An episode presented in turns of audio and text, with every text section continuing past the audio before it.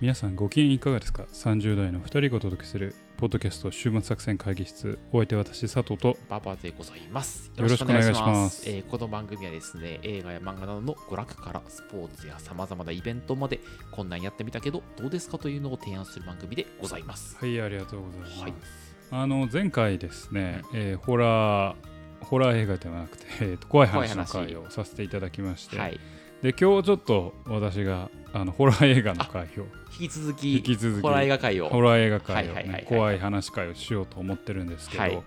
ちょっとオープニングでもううん。一瞬で終わるお話をおして、こういう話がある。いやこ怖い話ではないんですけどこの漫画ちょっと面白いなっていうのがあってなんかツイッターでちょっと流れてきてですね、ちょっとあの手に取ってみたら、うん。あの結構面白かったへんですけど「僕が死ぬだけの百物語」っていう。え。知らんわ、それ。あのおもろい。うん。はい。的場安二先生。的野かな？う。ん的野安二先生がなんかもうすごいいいぞみたいなのがツイッターでこう流れニュースなんか流れてきてて、で聞いたことなかったんで、うん。ちょっとそのそのその先生がね、うん。書かれているこの100「僕が死ぬだけの100物語」うん。サンデーウェブリで読めるんですけれども。読んだらあ結構面白くてですへー。ねちょっとおすすめですね。どどういうやつだ？まあなんか主人公がんその自殺しようとしているんですよ。で、まあ、止めると、うん。ある女の子が。で百物語をなんかまあせえみたいな話になって生きる希望のために百物語をせえっていうことで主人公がその一話一話百物語をしていくっていうようなお話でその百物語は当然ホラーなんだけれども、していくというようなその話じゃないけど、でその劇中作のお話もまあまあ怖いし、うん。その主人公がなんで自殺しようとしてるかっていうのもその話の合間合間にちょっとずつ見えてくるみたいへなーそんな作品でして結構ねなんか面白くてこ独特でなんか僕は面白いな。とああ、佐藤さん割と好き系か。あの、世にも奇妙な物語がたくさんあまあでもホララーやから。よりも奇妙な物語って SF とかちょっあと奇妙な話も多いけど普通にホラーなるほどね。うんの話が多くてなんかいいなと思ってますね。ちょっとまあ不気味な怖い話が続くのではいはいはいはい。ちょっとあの夏にはねぴったりかなと。まあ、この夏にちょっと怖い話成分が足りない方は、足りない方にはぴったりかなと思いますね。はい。そんな中ね今日はホラー作品はい。2作品やりたいなとえ怖い思います話、怖いや、怖いさ度合いは今日どうなん？自信度合いは。あいやいやいやあどうどうだろうね、うん。今日はもう映画についてこう思うみたいな。あ、この映画怖いぞどうぞみたいな感じじゃなくて、どっちかっていうと、その、怖い話、怖い映画についてちょっと、あ考察するみたいな。考察じゃない。あ。考察なん違う。そんな偉そうなことああ、そう。うん。あの横に立って語りかけてあげるという感じ。二人かけ、誰が誰にやねん。はい、はい。というわけでね今日もそんな感じでやっていきたいと思います、はい。週末作戦会議室本編始まります。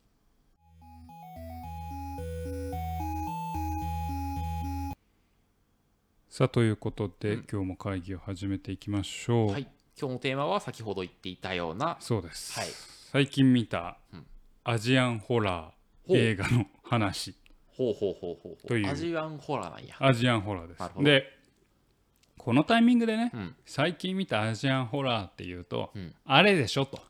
みんなお気づきあれでしょいやいや、俺は思分からうんと思うんけどね。ですよ。うん。あれですよ。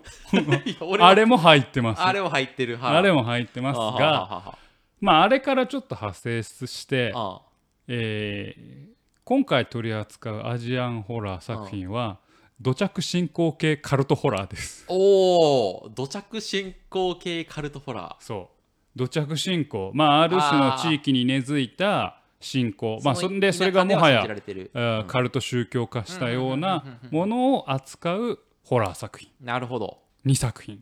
でございます。はい。でそれを通じて、うん。あーなんかこの映画の面白みとか、まあ、逆にこうこここ物足りないんじゃないっていうところから、はいはいはいホラー映画って今こういうところを頑張ろうとしてんのかなみたいはなちょっと気づきをあのお伝えしてはい最終的には皆さんにホラーの世界へ歩を歩めてほしいそんな思いがあって私は今日語っています。そこで怖い話テイストの喋りとしても。というわけでね、はい。まあやっていきたいなというふうに思いますけれども、2作品、はいはいはい。1作品目はね、まあ、さっきも言いましたけど皆さんお気づきでしょう。ほもう今このタイミングで扱うとなったら、映画うん「呪詛」でございまあす聞いたことあるわ。台湾ホラーネットフリックスはいはいで今大人気の「呪詛」でございますね。そうなんや。はい。はいはいはいはい。あなたは全く見てない？私ね怖い。私はね。私はね。私ね、うん。ホラー映画見ないんですよ。全く。全く見ない。ほんと。うんいやちょっとも見る目的が分かってないもんまず。ああなるほどね。うんなんかその物語を見るんやったらさなんかその造形が深まったりするじゃ、うんんうんうん。怖い話ってなんか基本寿命を縮めるだけなんじゃないかと思ってあはいはいはい。そうそうそうそうあの一説にはホラー映画を見るっていうのは自分が安全であるっていうのの調査の確認ではあはあはあ。ホラーを見るという心理的なうメンメンタルの動きがあるんじゃないかみたいなことをなるほど。聞いたことがありますけど、まあホラー映画はね、な一種のなんでしょうスリルを味わうというかドキドキを味わうというかんまあそういったところがねやっぱ、まあ、あの一番大事なところかなと思いますなが、そこから今日のテーマにも関わってきますけど、最後的にちょっと一歩進もうとしているのかなというような示唆というか一歩進もうじゃないな。ちょっと攻め方を変えてんじゃないかなっていうようなところが感じられますと。まあじゃあちょっとジュソの話ね。ちょっと今ちょっとあのマクロの話になりましたけどジュソですと。でジュソもねこれねあのこれ公式まず公式のネットフリックスのサイトに載ってるあらすじから言いますね。ほあのかつて、ん。ある宗教施設で禁忌を破り呪いを受けたリー・ルオーナン。これ主人公のリー・ルオーナンという女の人なんですそして6年後あの時の呪いが今度は自分の娘に降りかかった降りかかったと知り必死で我が子を守ろうとするが点々点と。ほいうのがこれ公式サイト。ネットフリックスの公式サイトで語られてるストーリうんーなんですよ。気になる言い方をするね。うん。うんああいやまあ。公式サイトではそう語られてる。そう語られてうんるででもうんうんこれ結構最初にいきなりネタバレしてるんですよ。確かに。宗教施設で禁忌を破りって、うん。これ作品見るといきなりどこから始まるかっていうと、あのその主人公リー・ルオーナンが、えーっとカメラに向かってなんか言ってるんですよ。うんうんうん。で視聴者に語りかける感じで。ほうほうほうほなんか呪いを解きたいんだみたいな。で最初の作品の始まりもなんか人間の意志の力でうん。何でも変えられるんだよと。意志の力こそが大事なんだみたいなちょっとジョジョあのトリックみたいなね、あのなんか人間の錯覚を利用した、うん。なんかあの右回り左回り右に回って回るように念じてくださいって言ったら、メリーゴーランドというか観覧車みたいなのが右に回ってるように見えると。うんうんうん左に回り回れって思ったら左に回ってるように見えると、まあこれ人間の錯覚を利用したあれやねんけど、そういう語り口から意志の力でなんか物事が変えられるんだ。はでリー・ローナンがこうビデオカメラに映りながら視聴者になんか助けてほしいんだみたいな、みんなの協力が必要なんだ、実はこういうことがあってね。っていうところから物語がバーッと始まっていくと。ん。いうような話です、でなのであのいきなり宗教施設で禁忌を破りってあのストーリーでネタバレしてますあの公式でネタバレというか出てますけど、なんか意外もっと手前というかルオナンのなんかビデオカメラでは、えー語りかけるっていうちょっと奇妙なところから物語が始まるなるほどね。うんうん。でまあテーマはまあもうお話も言った通り、えー、とリリオナンの娘ドゥオドゥオっていう女の子がいんねんけど、そのドゥオドゥオがまあなんか呪いに取りつかれたというか疲れたはのでなんとかそれを解こう解こうとするというような、まあ、お話うん。でございます。うんでこれネタバレなしでやるの結構難しいんですけど、まあちょっとネタバレ結構大きい仕掛けにもなってるので、あのネタバレなしでいきますけれども、まああのー公式サイトの言う通り、まあ、主人公が、あのーまあ、ある種の土着信仰の、うん。それはまあ主人公の恋人の、まあ、故郷なんだけども、ある悪霊を、うん。えー、立てまつる、ほえー村。うあ村全体で悪霊を悪霊。崇めている。崇めている。ははははは土着信仰そういう信仰がある。はははそこに行ってある、まあ、その禁忌タブーを犯してしまうから、うんまあ、呪いが降りかかってそれが当時妊娠してたルオナンの娘にあー呪いがなるほど。感染してったっていう話なんですけど。はははあのーこれも思った時にねこれ見た時に俺何かなんかあのー既視感があるなと思って。うん。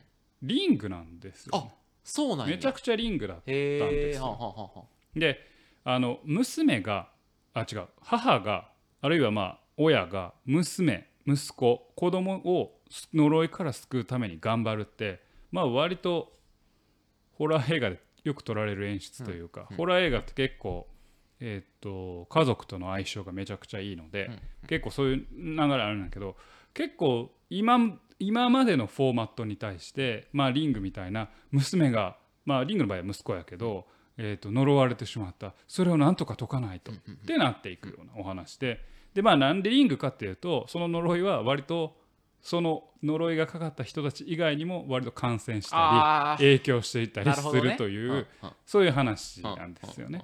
で見れば見るほどこの映画あの結構既視感があるんですよ。なるほど、うん。うん。えーさっ冒頭に言った通り、えーっと最初ハンディカムみたいなんで撮ってるんですよね、はははは。あローナンが自分を。で途中はその固定カメラで撮ったり、なんかあのちょっとドキュメンタリー風にしてるんですよ。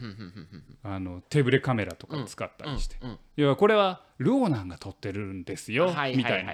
でも実際このカメラなんやねんみたいな。これ誰が撮ってるカメラになったんねんっていうようなあのシーンもめちゃくちゃいっぱいあんねんけど、まあ、一応そういうテイストにしてる。あれこれってパラノーマルアクティビティとかそういう映画でやられてるやつやな。っはいはいはいはいはい。て思ったんですよね。でというように非常に何でしょう？ホラー演出そのものに関してはあるいはその物語のまあ流れみたいなところに関してはめちゃくちゃ既視感がある。はあ。映画でございました。というところです。うん。でちょっと今からいいことを言うんです。うん。いいいいところ良かったところをあの言うんですけど、うん。ちょっとその前にもう一個見た映画の話でさせてください。はい。そういう構成でやらせてください。でこれが、えーっとねこれ配信からすると2日前に封切りされました。7月29日に最近のやつよ。封切りされたんですけど「女神の継承」っていう。ほう。これも土着進行あそう今日は土着進行系ホラー界ですから。そうやな「女神の継承」っていうのであの韓国タイ合作の、うん。えーっと韓国のナホンジンっていうプロデューサーさんが、有名なプロデューサーさんが韓国を舞台にとっあ台湾を舞台に撮ったあの映画ですよ。へー。で監督はそのタイタイ人のパンジョン・ピサン・タナクーンさん。おおおおおおパンジョンピサンパナクーンさん。おおよく覚えたな。でこれもね、まあ、うんストーリー言いますとお、まあ、そのタイの東北部である祈祷師一族があるんですよ。ほ祈祷師の一うん族まあなんかシャーマンですわな。いわゆるシャーマン。で、えーその小さな村に、まあ、暮らす女性ミンミンさん。うん。ミンさんっていう女の子、うん。まあえーがなんか原因不明の体調不良に見舞われてしまうと。でそこからこう人格が変わったように凶暴な言動とか、まあちょっとはこれ作中では結構セクシャルな行動とかも取り出すと。でえー母親とその妹であるニムっていうのはあこれはミンがそのニムっていうのはあの祈祷師なんですけどおばさんのニムは祈祷師なんだけどミンは新たなあの後継者と要はこのニムが信仰している。そのまあタイその村で信仰しているのは、えー、と女神バヤンっていうは女神を信仰してんあねんけどそのバヤンの祈祷師としての新たな後継者としてこの、えーミンが選ばれたんじゃないかと。だからそれバヤンに憑依されてあ。の何？そのちょっと原因不明の体調不良とかちょっと、えー気が狂ったような人格が変わったような行動出てるんじゃないか。あはいはいはいはい。でこれはまああの試練だからこれを乗り越えればいいんだ。って思ってたらうん。ところがこれはどうやらミンに取り付いてるのは女神のバヤンではなくてなんか別の化け物やぞと。はこれはお祓いしないといけない。なんとかせねばうん。って言って始まっていくようなお話。そんなお話なんですよ。はでこれ見た時にあエクソシストや。って思ったんですよ。結構あの客観的な目で見てる。あ これこのパターンねみたいな。はいはいはい。エクソシストやんって。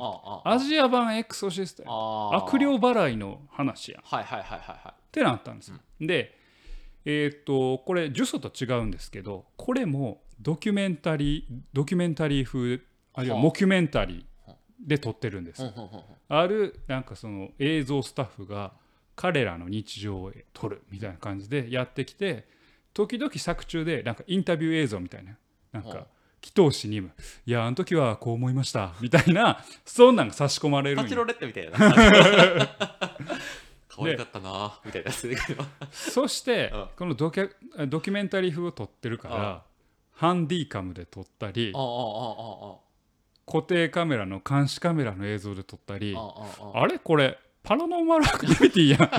2回目。っていうよううんにああ。のところがあるんですあよね。なるほど。でえっていうような。でまあ実際じゃあ任務をえ任務たちは、えー、と民を救えるだろど。だろうかどうかっていうのが、まあ、このお話なんやけど、まあ、今呪詛と女女神の継承うんあの2つとも言った通り、うんえー、と共通点がめちゃくちゃいっぱいありましてうんまず1つ目が、まあ、今回のテーマである土着信仰とかはあカルト集団のような集まりからの何かの呪いであったりうん。きっかけ、えーっていうのがまず一つとでまあこれはまあある種ホラーのお、えー、と決まり事みたいなところやけど娘が何らかの呪いの被害者となってそれを救おうとする母および家族のお話。でドキュメンタリー手法の利用、はえー手ぶれのハンディカム使ったりあ固定カメラで、まあ、定点カメラで観察してあなんかうごめく何かがはっきり捉えられないけどなんかおるみたいな。であったり。で、えーさらにこれちょっと言うと、えーこれ呪いの話なんですけど、えーあまあある種呪われた人がゾンビっぽい動きをしたりもするんですよ。だからもうゾンビから幽霊から呪いからうん。割と何でものっけ盛り。あなるほど。うん、でまあこれはまあ多少ちょっとネタバレですけど、まあ、両方ともハッピーエンドとはならない。っていうように、えー非常に映画演出に関してはうん。既視感があり、ううん。えー割とあのなんだろうな。まあオーソドックスな 作り方を作り方というか、なんだろうあのものになってる作品でした。うん、2つともだからちょっとくどいなって正直思ってしまったんですよ、怖がらせ方が、うんうんうんえっといわゆるもう多分もう驚かせ方驚かせホラーびっくり箱ホラーお化け屋敷ホラーみたいな、来るぞ来るぞ来るぞ、ほら来たーみたいな映像もあるんやけども、うそんなん飽きられるから、その手ぶれカメラで撮ってあえてちょっと見せないとかまあ、定点カメラでいきなりバーンと出てきたりして、うんびっくりさせるとか、そういうその手法であったり、うんもう幽霊もゾンビも全部あるからなんか 俺なんかめっちゃ笑ってしまったんやけどあの女神の継承も呪詛も真っ白い顔して目ん玉白目の口歯あ出して口の周り黄色いやつが画面に向かってめっちゃ迫早足で迫ってくるっていうカットが両方あったんよ。あお決まりやんと思って あちょっとなんかあそこはもうちょっとホラーののっけ盛りをしすぎやなというようなちょっと何冷めた目線で。あーもうその域まで行ってしまうと、うんもうあれやのね。大体パターンが分かってきてしまうから。そうそうそうそう。だからここはちょっとこのあの2つを見て思ったのは、うん。演出の限界というか、うん。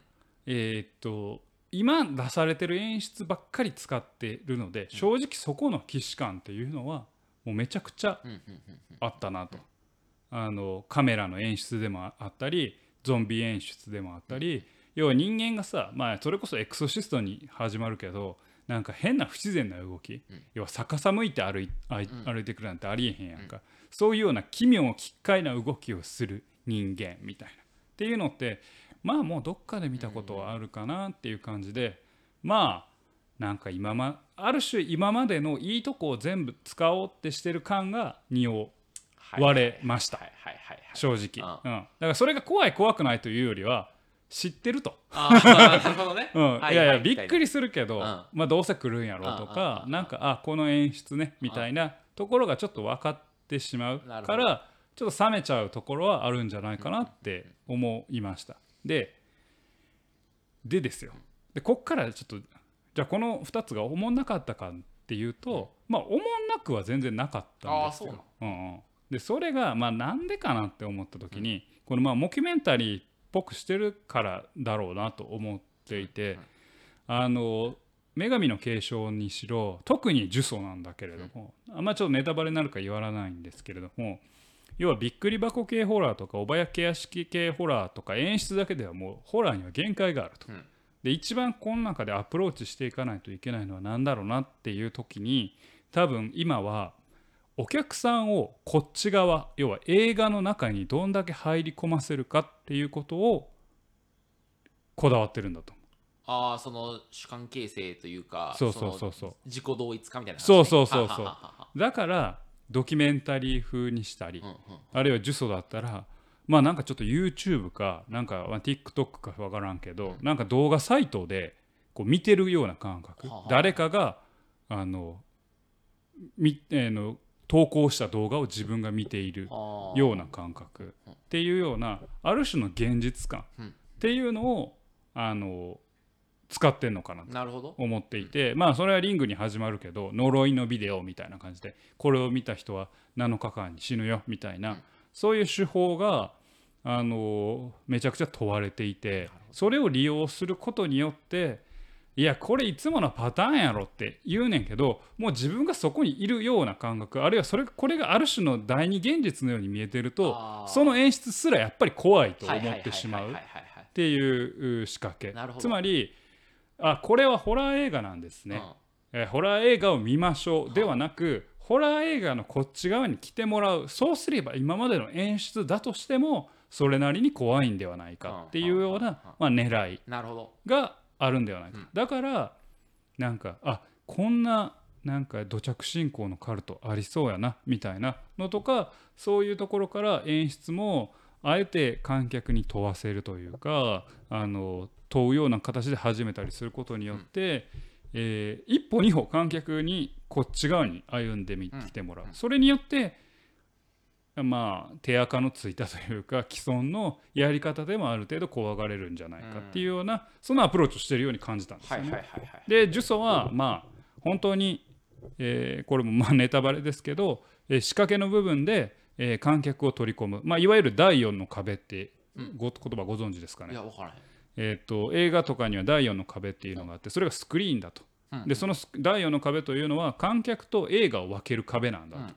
でたまに作品では第4の壁を壊そうとすると。要は観客を映画の側に取り込もうとするっていう第4の壁。まさにこのこれらの作品でやろうとしてるのは第4の壁を何とかして壊せないかみたいなところだと思うんだけどジュソは明確に第4の壁を壊しに来ます。もう明確に壊しにあそうなんだ、うんもうじゃあ映画館もはいあの侵食するって感じまあ、映画を見てる人を侵食しようとしてはいはいはいはいあなたももう関係者だよね。はいはいはいはい。でなるほどね。言わせることによってちょっとホラーというかあー。主人公だ見てる人をそっち側の気持ちにさせるはいはいはいはいはい。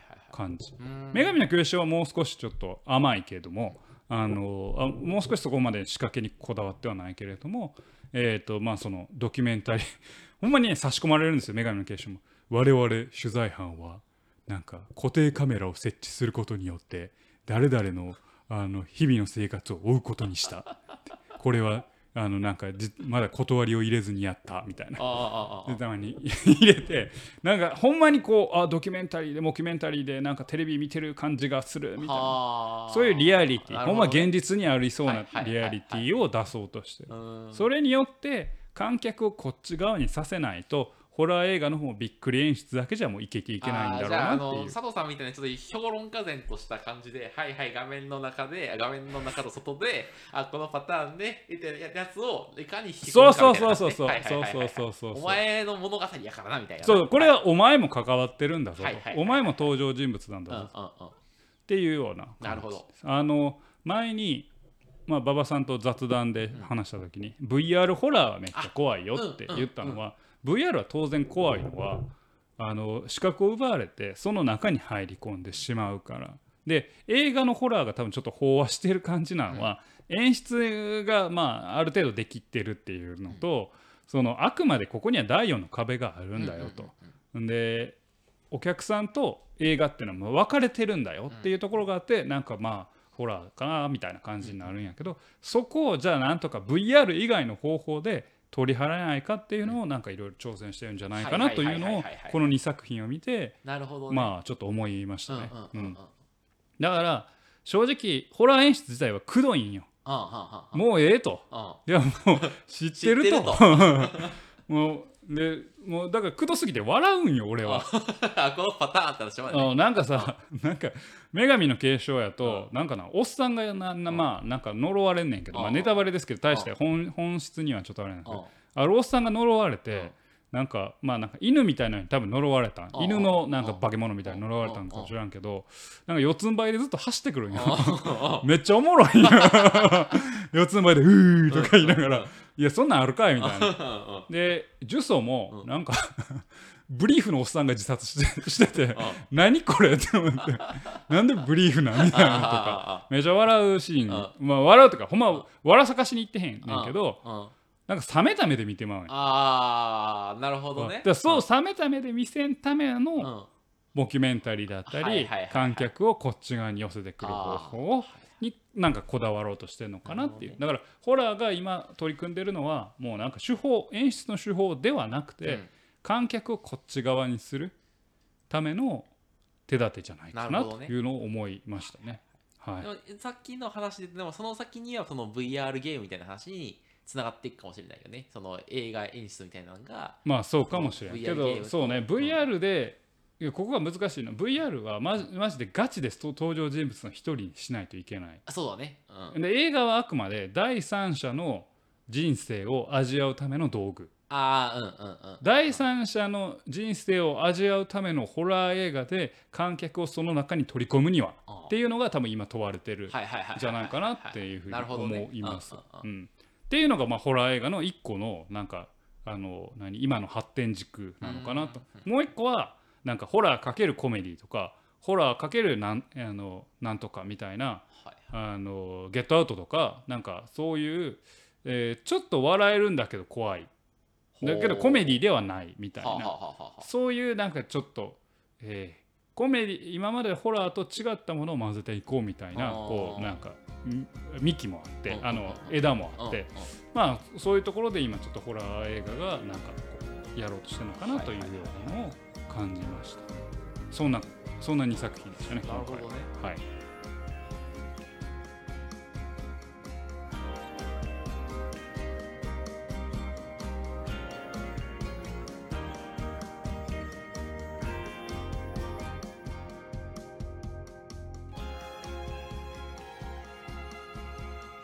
週末作戦会議室ではお便りをお待ちしております。お便りは、ポッドキャストのメモ欄に記載されたリンクでアクセスいただき、島作戦会議室ホームページ、メールフォームよりお願いします。またツイッターもやっています。週末作戦会議室でぜひ検索ください。お便りは Twitter にいただいても結構でございます。はいありがとうございます、というわけでね、まあ、今日はちょっと怖い話の回をしたんですけど、はい。